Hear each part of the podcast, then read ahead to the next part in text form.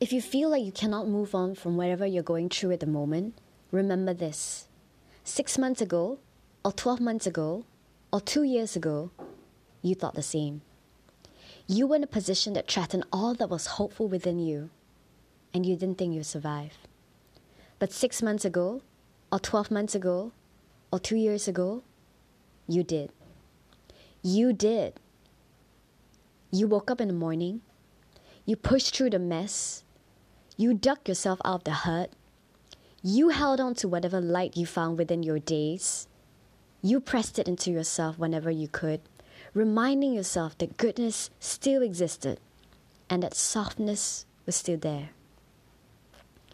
So, six months ago, or 12 months ago, or two years ago, you fought your way out of the dark. You fought to be here today. So, just remember this you have the strength to save yourself. You always have. So, please don't ever forget that. Even I need this reminder once in a while.